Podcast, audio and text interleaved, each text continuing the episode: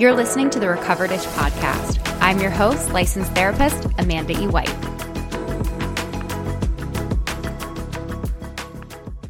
Hi, everyone. Welcome back. I'm really excited because I have my friend and fellow therapist, Natalie Siegel of Need to Talk here. How are you today, Natalie? I'm hanging in there. I'm tired, but I'm, I'm hanging in there. yeah. It's it's Monday. You know, let's do this thing. How are you? Yeah, I'm good. I'm really excited to talk to you because one of my favorite parts of this podcast is just that I get to talk to like my internet friends in real life. So, we are here today to talk about the intersection of motherhood and diet culture and like pregnancy and all of that. But if people don't know you, can you just give a little bit of background about your work? Sure. I'm a therapist in private practice in Denver, Colorado. I generally work with millennial women, although I'm kind of all over the place. You know, I have clients from from of all ages, but I would say generally millennial women who uh, are struggling with being a being a person in uh, you know this day and age and all that that entails and you know depression anxiety eating disorders family dynamics really complicated family dynamics um, that's kind of my specialty and where i fall. And of course you know i'm, I'm a new mom so I feel like I have this other, you know, niche that has opened up for me of things that I understand. And I'm thinking back to like old clients, like, oh my gosh, I didn't even like understand, you know, personally. And not to say that you mm-hmm. have to, of mm-hmm. course, understand everything your clients go through, but there's like this window that has now been open for me. And I just see the world so differently. So I'm kind of in this place. I'm still on maternity leave. Um, and I'm going to come back, you know, pretty part time when I do come back in a couple months here, but just, you know, I'm, I'm in it right now as a new mom and I'm feeling all of these intersections that you and I are talking about. And I'm just, I'm really passionate about these topics and I'm really excited to talk to you about how they intersect and, you know, what I've noticed since becoming a new mom. Yes. Oh my gosh. I feel that so much too with just, you don't need to have gone through it, but you can just speak about it and understand it on just such a different level. And so I different. feel bad sometimes, even just like with my friends, thinking back to really how much I didn't get it before with when I, I had friends who had kids. You just I felt the same way. Yeah, it, you just don't get it until you've done it, unfortunately. no, and it's like you have this idea. I think like you know academically or logically of like what you what you think it's going to be. Like oh, you know, you're gonna it's going to be you know really hard to sleep or it's going to be you mm-hmm. know it's, mm-hmm. it's it's the hardest job you'll ever do and i like think i understood that but not till you're in it are you like oh like the other day, I think you posted a story about how you were like so overstimulated, baby was crying, yeah. like so many things were going on. And like I feel that on a visceral level. Like when my dog is barking at the same time that my baby is crying, I like physically like can't handle that. And there's just like these things that like I just never could have anticipated have come up for me. And uh that I resonate with what you said too. I've like apologized to friends, being like, "I'm so sorry that I wasn't actually really there. I was like asking about the baby, but I didn't really ask about like how you were." Yeah. So I, I feel that so much. It's just so it's very different to be in it. Yes. We talked a lot before we came on this podcast about how we wanted to talk about these intersections like we were mm-hmm. talking about. And one thing that was shocking to me, I mean, it's gross how the algorithm knows us so well. Mm-hmm. But right like when I was going through pregnancy, I was very fortunate that I got pregnant quickly. So I mm-hmm. didn't I missed I think the the Instagram social media window of people telling people that if you, you know, hop on one foot and drink this juice and spin around backwards, that will be how you get course, pregnant. But right like then you get into when when you are pregnant, how mm. there is this really insane pressure i mm. think on women to you know do the right thing eat the right way exercise the mm-hmm. perfect amount do all of these things so then you can kind of like guarantee this perfect outcome for your child mm-hmm. perfect pregnancy i mean i was so i put so much pressure on myself because right then people say studies about right your stress mm-hmm. impacts the baby in the womb and then you're like right stressed about the stress that you have and and it's it is like diet culture. Totally. like like you were kind of saying tell me about when you started to notice it. Well just to, to, you you're dead on because it starts pre-conception right? It's like it's like and i feel fortunate too that i i didn't necessarily get get caught in that in that window because i also you know had a had an easier time getting pregnant. But there's like this it starts at conception. It's like if you just do these things, you will conceive. And then mm-hmm. if you just do these things, you will have a a really healthy, easy pregnancy. And then if you just do these things, your birth is going to be perfect. Right. And there's so much rhetoric around all these things that you could be doing or should be doing um, in order mm-hmm. to uh, have the easiest experience or the best experience or the healthiest experience, which is such which is so emblematic of diet culture in itself, yes. right? Of of this like you need to trust these random people that you're seeing on the internet tell you how to mm-hmm. be. And then mm-hmm. let's let's state the obvious here, then that moves into postpartum of like, okay, six yeah. weeks, you're cleared to go, you should be exercising again. Should be losing the baby yeah. weight. You should be bouncing back. It's like it starts it starts at, at you know conception for women and then it goes all the way to postpartum and at every stage there's someone telling you how you should be doing it Mm. And that to yeah. me felt so, I started to notice it very early on, right? Mm-hmm. Like, what should I be eating or don't eat this or don't eat this? And then the shame around, you know, not eating enough vegetables early in your pregnancy. I right. Mean, I don't know about you, but I had like I had one appointment with a different OB. I ended up switching because this was mm-hmm. this experience was so hard.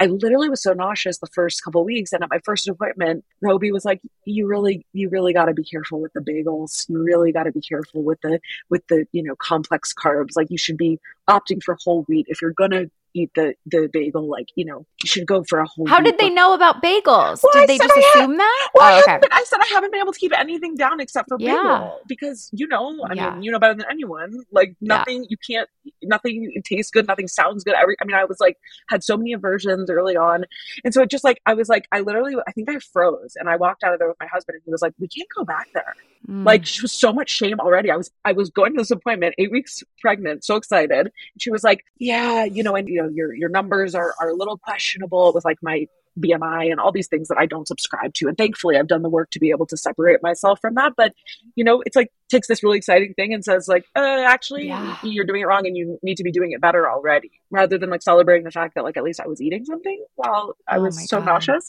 So I noticed it so early. And the truth is, Amanda, like, I'm still noticing it, right? Because now mm-hmm. I'm in a mm-hmm. different phase of my life with it, um, and a different yeah. phase of this, of this time and postpartum. And there continues to be a narrative that I could be doing something more that would make my baby happier, that would make mm-hmm. me happier. And there's a lot of fear mongering around yeah. it too, right? Of like, Absolutely. if you don't do this thing, there's going to be a bad outcome. So did that mm-hmm. was that like how it was for you when you noticed it? Like if you didn't do something? Yes, yes. And I was in a similar boat. We had we chatted before, but yeah, I had HG, so I was just like extremely I yeah, I had to be on like pretty intense medication to be able to eat anything throughout pregnancy and stuff like that. And thankfully I had a great doctor. I didn't have a good one to start with and I was very afraid to take more severe medication mm-hmm. because of all of the fear mongering. And I also had pretty intense suicidal thoughts when I got pregnant, yeah. which was just very confusing to me. Like yeah. I'd struggled with suicidal thoughts during my addiction and in like low points but this was such a strange disconnect of it was so clear that it was chemical to me yeah. because like I was glad to be pregnant, but I want I was like having very intense thoughts that mm. I should kill myself. So it was so disorienting with that. So I already was on like you know, I was on mental health meds and stuff. And then I had to take uh, this other medication for nausea and stuff like that. It was only until my doctor was like, you are doing more harm to your baby by not being able to get the proper mm, nutrition. Totally. Then this potential side effect of this medication that I was like, okay, fine. Yeah. I will take it because it's just, it's terrifying. And I remember being like, how will I live with myself if I know that mm. I caused this baby to be messed up. And that's, I think, the terrifying thing too. Meanwhile, you're going through all this difficulty. You uh, can't eat. You're so uncomfortable and you're having suicidal thoughts. Like, it's like you're juggling what's best for your baby versus what's best yeah. for you. And the internet and other people are saying one thing and other people are saying another. I'm glad that your OB was encouraging yeah. that. I had the same experience when I switched. Um, my OB was like, yeah. "Thank you for staying on your mental health meds." She was mm. like, "Thank you for staying on them." Yeah, um, I actually even increased my meds while I was on. I did too. Yeah. yeah, and and that's also something that people talk about, like, oh, like that's you know, it's it's not necessarily safe. But then I was like, well, is it safe if I'm not doing well mentally for this baby to mm-hmm. to be mm-hmm. inhabiting me when I'm not doing well? And I give so much of so much credit to these meds for allowing me to be a safe place for my baby to grow. Yeah. And so I'm glad I listened to my intuition with that. And I think that I think that there's so much noise, Amanda, when it comes mm-hmm. to, to diet culture and to motherhood and pregnancy, postpartum. And something that I have come to, especially in the postpartum phase, is coming back to my intuition mm-hmm. and remembering that how I feel can be trusted. Mm. How I feel and what I what I know.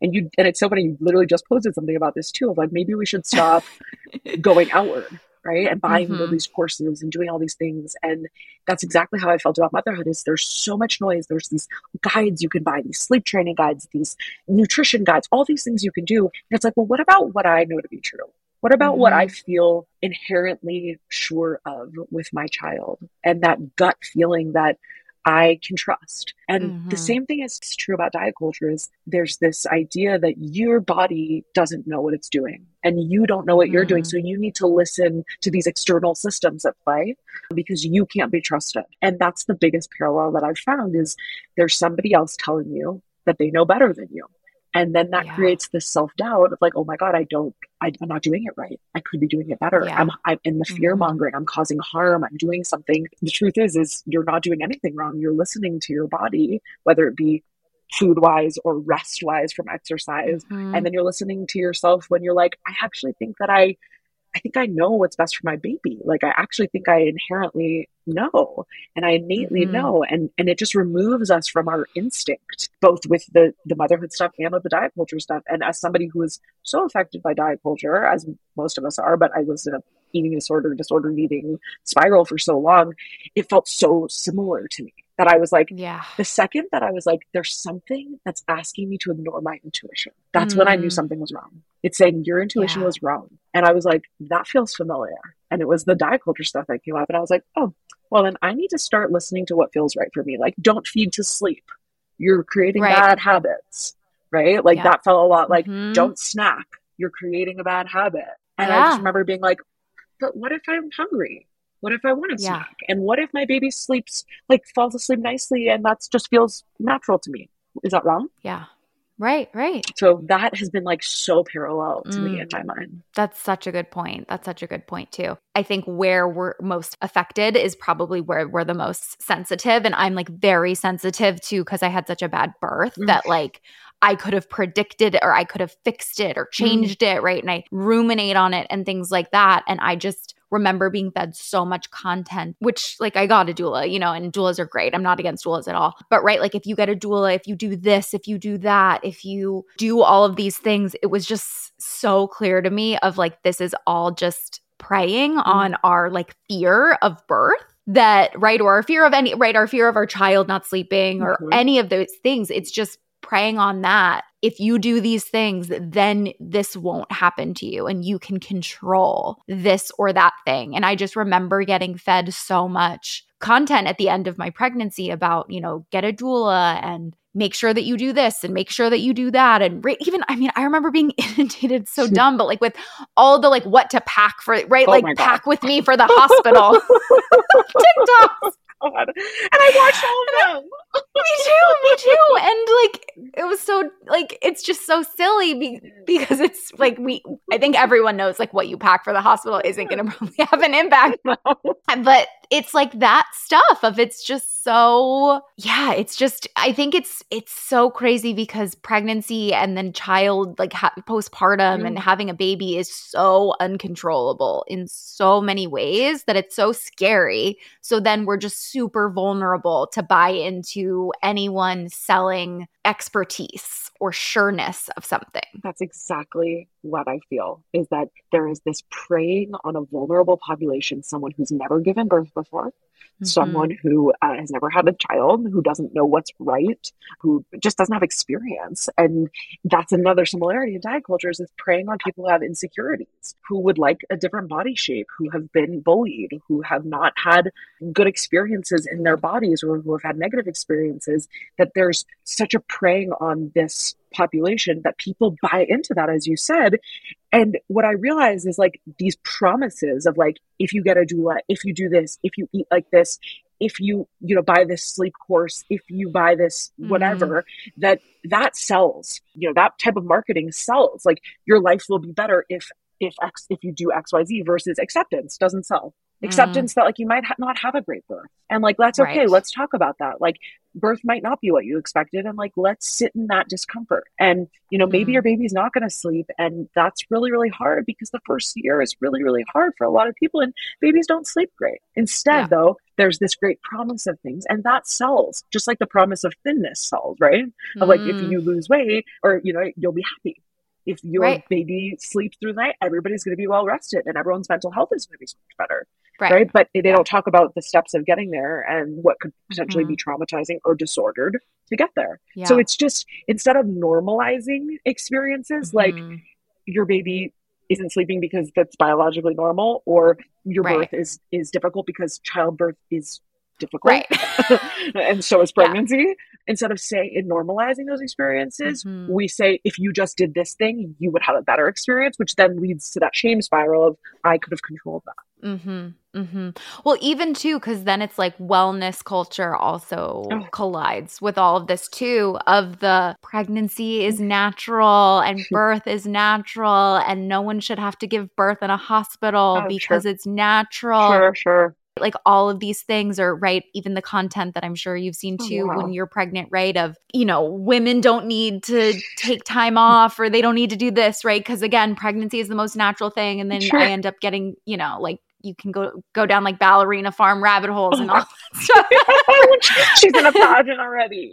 Like, okay, she is. Sure. She is. And and that I think is so damaging too of just again you feel like you're doing something wrong you feel like you could have done something to prevent it and it's just like yes like people have been giving birth since sure. the beginning of time but birth is also extremely dangerous and people have died giving birth since that's right. the beginning of time. They too. sure did. They sure did. So that's my other problem with these types of one dimensional ways of thinking or doing is that it makes it out to be that every birth would be the same if you just did XYZ, just like every body would be the same if everybody ate and exercised the same way, or every baby would be the same. It's like this universal method that just doesn't work for everyone or every baby. And yeah. it discounts genetics. It discounts counts access, uh, culture. I mean, all these things, like, just like it, there's such a parallel here, right? It's like it's somebody else saying, if you just do it this one way, you will have this experience. And that's just not true. We know that that's not true because we all have different bodies, we all have different backgrounds, we all have different babies. And I think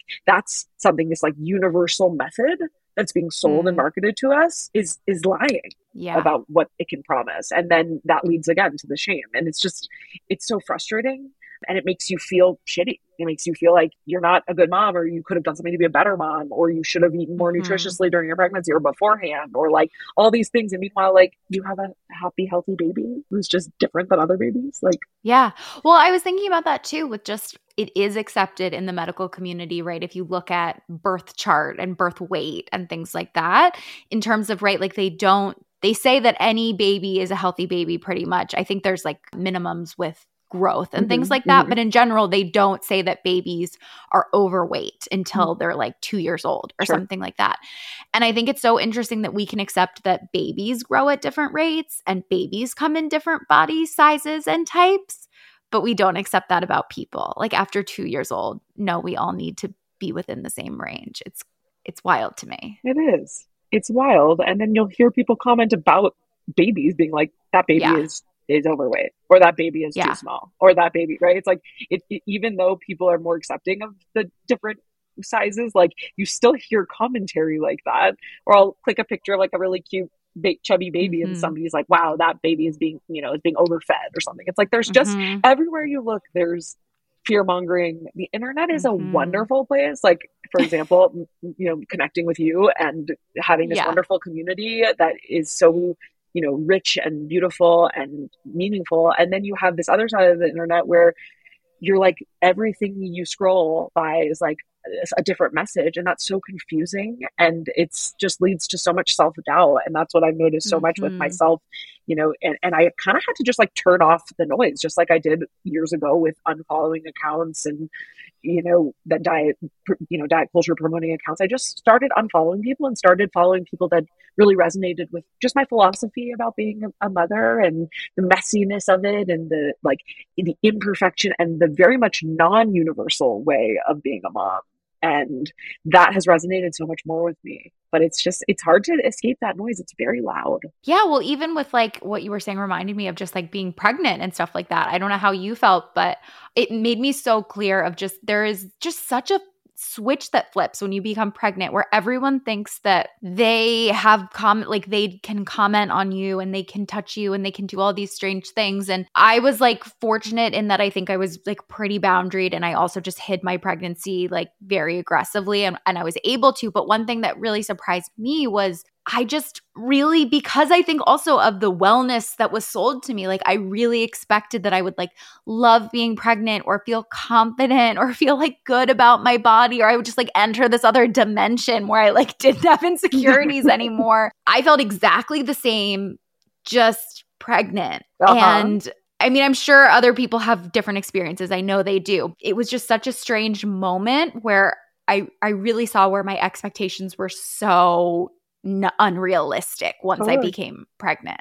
well, when you're being fed this narrative that this should be the most beautiful time of your life and you know this is such a you know amazing thing your body is doing this amazing thing and, and it is it's not to discount what it's doing and we're very grateful and and lucky that that we became pregnant and it's okay that you kind of just felt like crap like and maybe yeah. you didn't maybe you didn't really it didn't really you didn't go into this other dimension and i certainly i didn't i didn't feel that like you know blissful like i don't yeah. know I, whatever that is right like I, I, don't even know what it is but it's like this idea that you know something changes for you and like to be honest by third trimester i was like oh my god like i feel terrible you yeah. know i'm ready for this this part to be over it's that you should feel this way mm. kind of mm. thing that you also were just talking about which is like during times of your life that are actually like very very hard that the expectation that you should feel a certain way then makes you feel like you're doing something wrong because you don't feel that way it's the same thing or like early motherhood like shouldn't you be on cloud nine because mm. you have this beautiful baby that just came home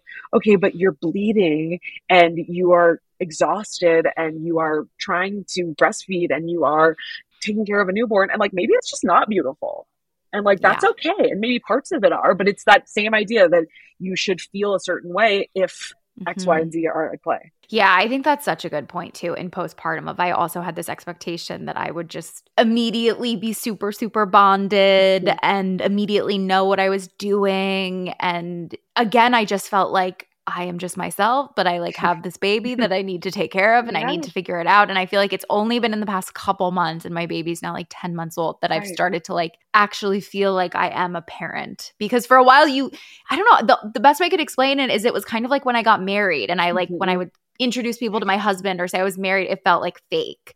Like totally. it you think that you're I don't know, I had this expectation that my brain would just like change and I would like immediately be like I am a mother. Yeah, and I, right. it it has taken me a while to grow into it but I so resonate with that too. I'm really just starting to feel like I'm integrating a little bit. Um, mm-hmm. I think mm-hmm. that's another thing is like these integration of selves of like mm. being a mm. mother, being a therapist, being a working person, like my partnership, like time for friends. Like I'm having like it's kind of like a that's a tough thing too of like this balancing act of of all these identities um, that I'm still figuring out very much right now, candidly. Yeah, I love that word integration. I think that's such a good point that that's what needs to happen. Yeah, until all of these selves can come together, you just kind of feel disconnected. Yeah, and I feel like it's a process, and I don't know when that changes. And like, I don't know that it's ever going to look the same as it was, obviously, pre baby. Mm-hmm.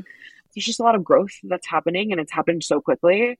And you're kind of just trying to figure out how your old parts of yourself fit into your new identity and how do you integrate all of those and i think that that's where i've just tried to give myself grace of like i'm still figuring it out and i might be figuring it mm-hmm. out for a mm-hmm. while and that is very much aligned with how i see all of these components of motherhood pregnancy postpartum and how the diet culture intersects is i'm just in i'm in a lot of acceptance right now in acceptance of what i can't control and it doesn't mean it's not hard it's really really hard and i'm no longer looking like down the rabbit hole of social media or reddit or these things for answers to questions that can't be answered because these mm. are not mm. they don't know my baby and they don't know me yeah.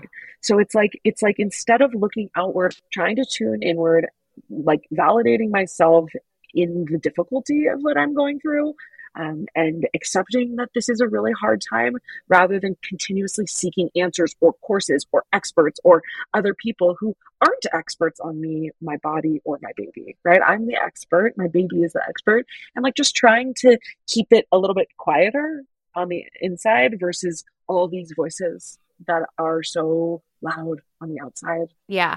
How was postpartum for you with seeing all that noise on the internet and stuff like that? It was rough. It was yeah. really, really rough. And I really, because, you know, when you don't know what to do and you're a new parent, we just go to Google, we go to social media. What do we do? Right? Like, I don't know what people did before.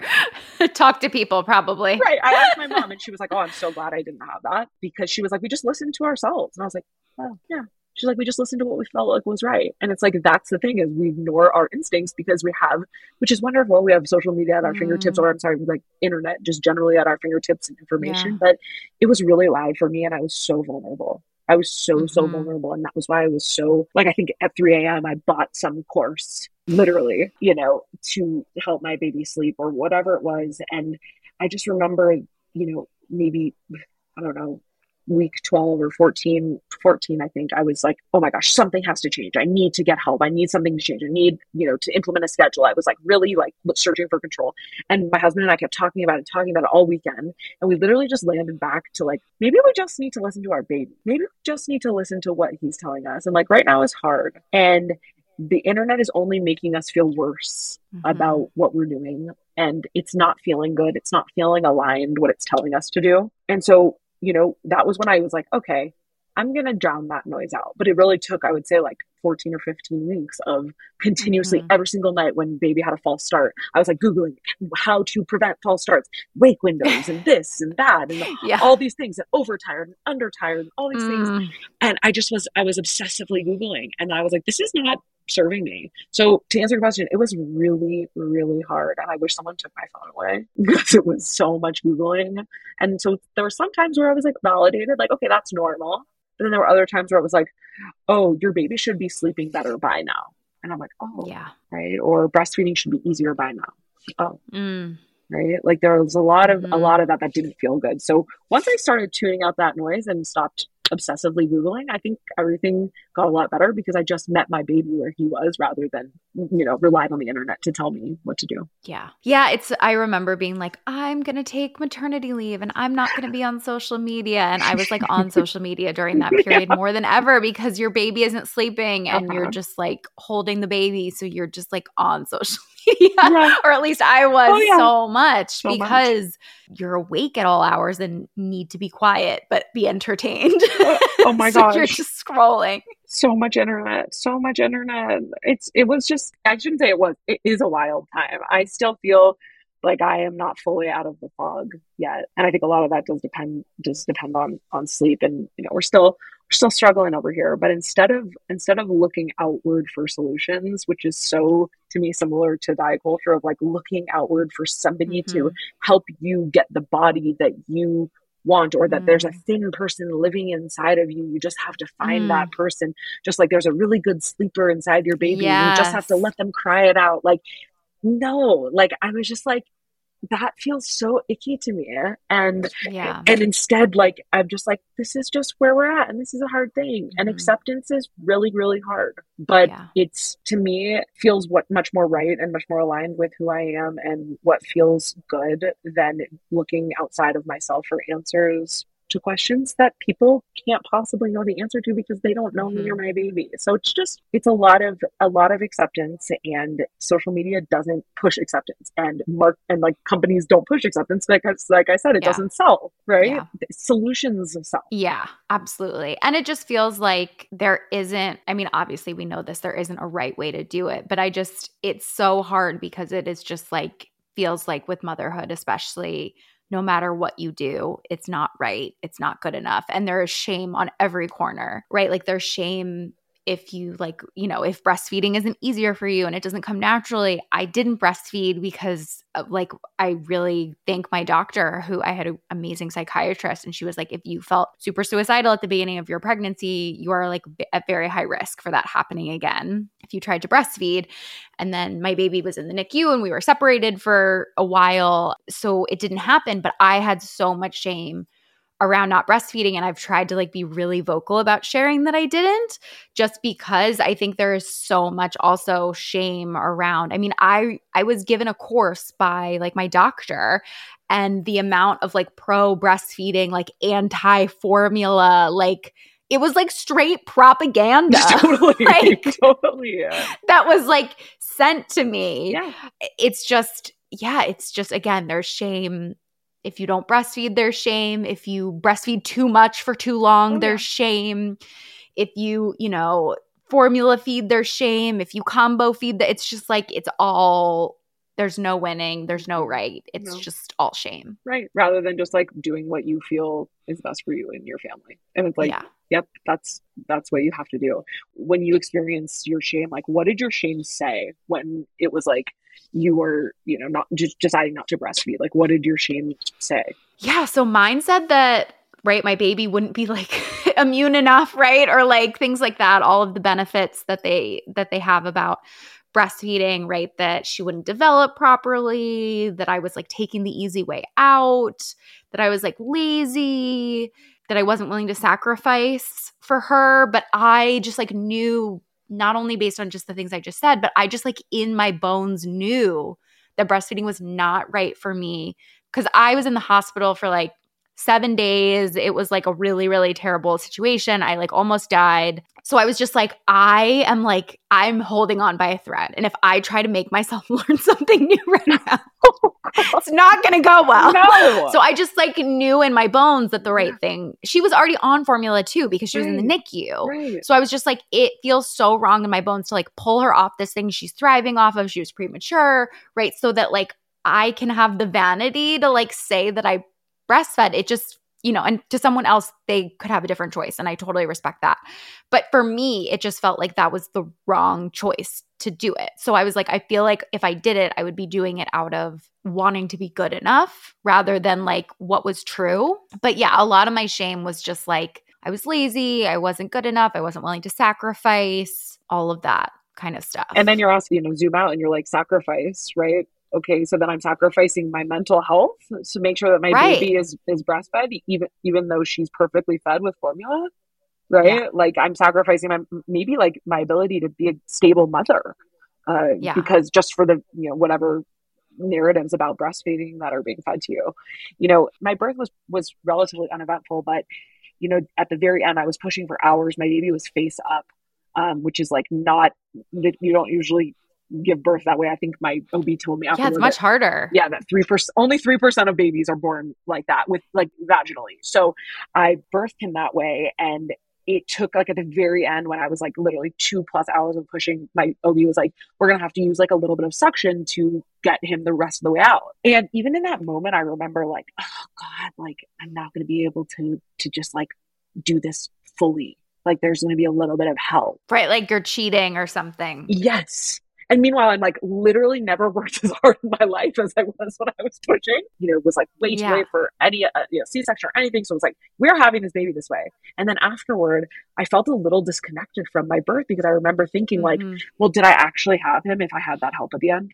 And I actually had to talk to my therapist about that expectation and what yeah. it what it meant to me to be able to do it like without any help and how like of course yeah. that's rooted in my own shit right of like i want to be able to do it like without any help and and all that. And and like why is that wrong? That that there was a little bit of help and this societal thing that like I didn't need any you know interventions or whatever. Like meanwhile I got an epidural. Mm-hmm. I don't know like there's there's so many interventions that I had. I went to a hospital. Why do I have shame about a little bit of support getting my baby out? Like so of course with yourself you're like oh I could have been, you yeah. know, I could have been better. But it's just like that reminded me of that when you were talking about breastfeeding. It's like I felt like the shame of I could have done it better or I should have done it without help. Totally. Yeah. No, I had a C section and it definitely was something I had to get over too of like, it was cheating. I didn't really give birth, right? Like when I had no choice, it was an emergency C section, right? But like, it's so interesting, right? Like, you know, it's diet culture, I think, when it's like trendy and changes because, right, like with our parents' generation, it was trendy to like,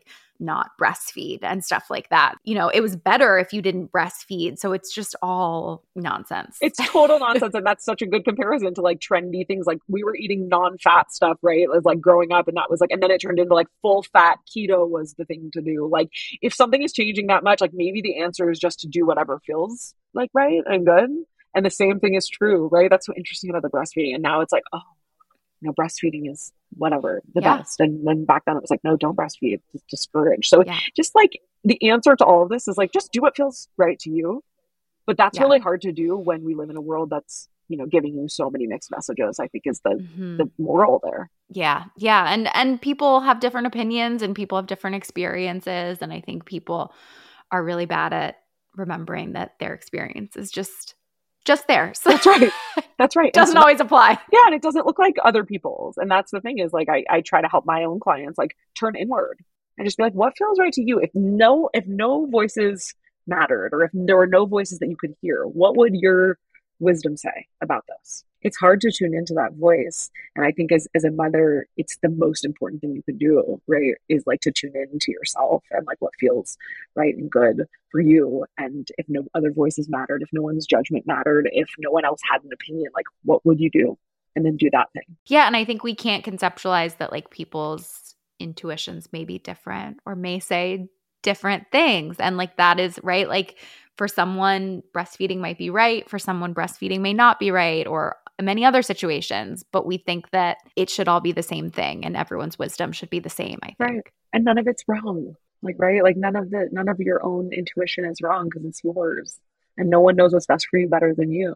Well, this also leads me to think about food choices, right? Even beyond formula, when you get into like introductory food and all of that stuff and everything, it, it's so hard because there's shame on all levels with that too. I mean, we ended up we did baby led weaning, but like not perfectly. So there was like shame there with like, right? Like we relied on a lot of pouches and things like that. And have you I, I know your baby's not as old as mine but have you guys started doing any real food or what does that look like for you? Yeah we started it just like a couple weeks ago because he was literally grabbing at the things. He took a handful of my husband's salad like when he was eating it and we were like and we had to like take his hand like to the sink because it had like a bunch of chili oil. Um and so we love the idea that he can you know a baby led weaning and he can eat these things but also like we're really turning like toward convenience. So like your pouch thing it's like whenever whatever we can do that's like makes our lives convenient, whether it's food delivery for us or like mm-hmm. something we can mm-hmm. just, you know, give him. Like we are very much subscribers of, of that, of like whatever can,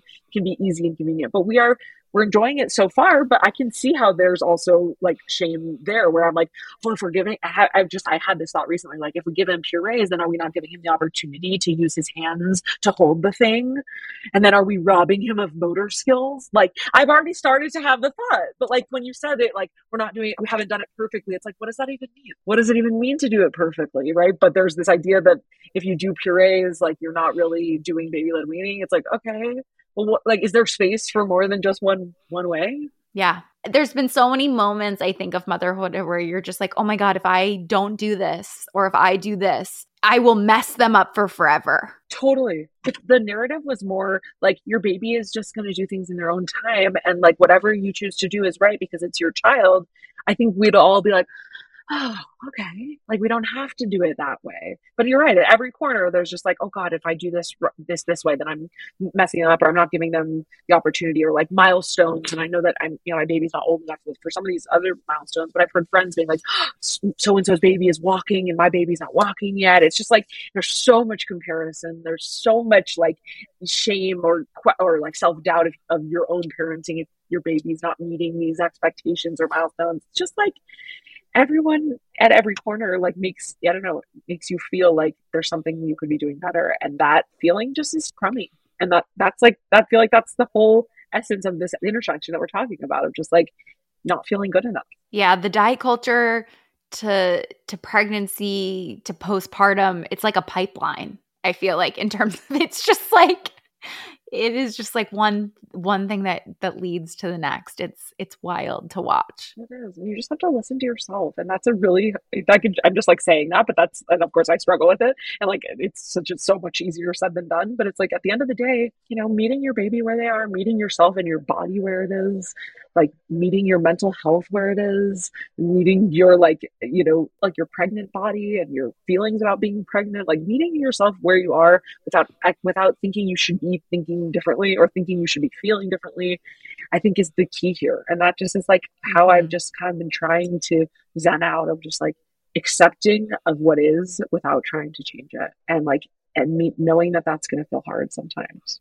I mean, this is such a loaded question that I don't have the answer to, but I think about sometimes not just obviously acceptance doesn't sell, but right, I think so many people get afraid of acceptance because they're like, we're just co-signing doing whatever you want then right like if you don't try to breastfeed right we're just saying you can do whatever you want or things like that and I wonder like what it is about us as a culture or social media or what your thoughts are on why we're so afraid of acceptance. Like it all it, it doesn't sell, but I also think like there's so much fear mongering around like acceptance is bad, acceptance is settling, acceptance is doing nothing. Mm-hmm. Mm-hmm. I think it's I think that's an amazing question.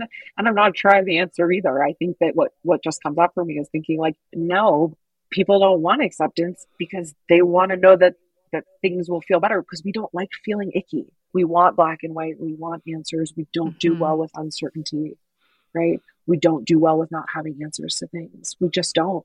So anything that gives us a solution feels safe. I think acceptance feels unsafe because it's not uh, a solution. It's sitting in the discomfort, not knowing what's going to come, and just saying, like, this is hard and I don't know when it's going to get better. And like trusting that something will change and it will probably get better is hard for people. I think that we would like to just know that things are going to change. Like when I was googling in early early postpartum, like I was looking for someone to tell me, like, okay, at three weeks it's going to get better. At six weeks it's going to get better. Yeah. At seven months it's going to get better. Like you know, whatever they were saying, like I was looking for this. I was looking for comfort and I was looking for security. Mm-hmm. And acceptance doesn't feel super comfy. It doesn't feel safe. Yeah. It doesn't feel like a solution. It doesn't. It feels like, oh gosh, like you're right, like settling, or like, oh god, it's just always going to be this bad then. If we're saying, you know, it's okay to not breastfeed, are we saying that no one should ever breastfeed again? It's like, right. right? It's like we, we don't we don't like the gray area. We want black and white answers. We want some kind of assurance, security, certainty. And the truth is, life is uncertain. Life is so much without answer and so much without control. And, and acceptance means we throw our hands up and we say, we're out of control about this. Mm-hmm. And like, let's just be in that then. And that's like, oh, yeah. no, no, no, that's way too uncomfortable. The answers that we're seeking, you know, are, and when we find one or the internet tells us that there's one, that's way more comfortable. We're just like, mm-hmm. you're like, oh, okay, I can do something. I can do something about yeah. this rather than, you know, surrender and give up control. We're still like holding on. I think that's a really good point. Well, thank you so much for coming on and for sharing your experience, Natalie.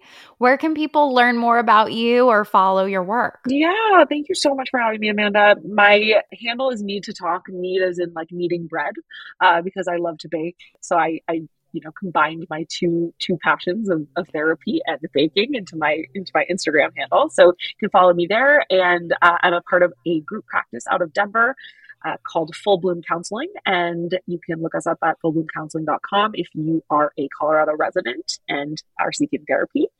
Uh, so yeah that's me. And thank you so much amanda. This was so wonderful. Absolutely. Thanks so much Thanks for listening. To suggest an episode topic or support my work, visit amandaewhite.com. If you're interested in getting therapy from my practice, visit therapyforwomencenter.com. We're based in Philadelphia, but we have therapists serving 27 states across the country.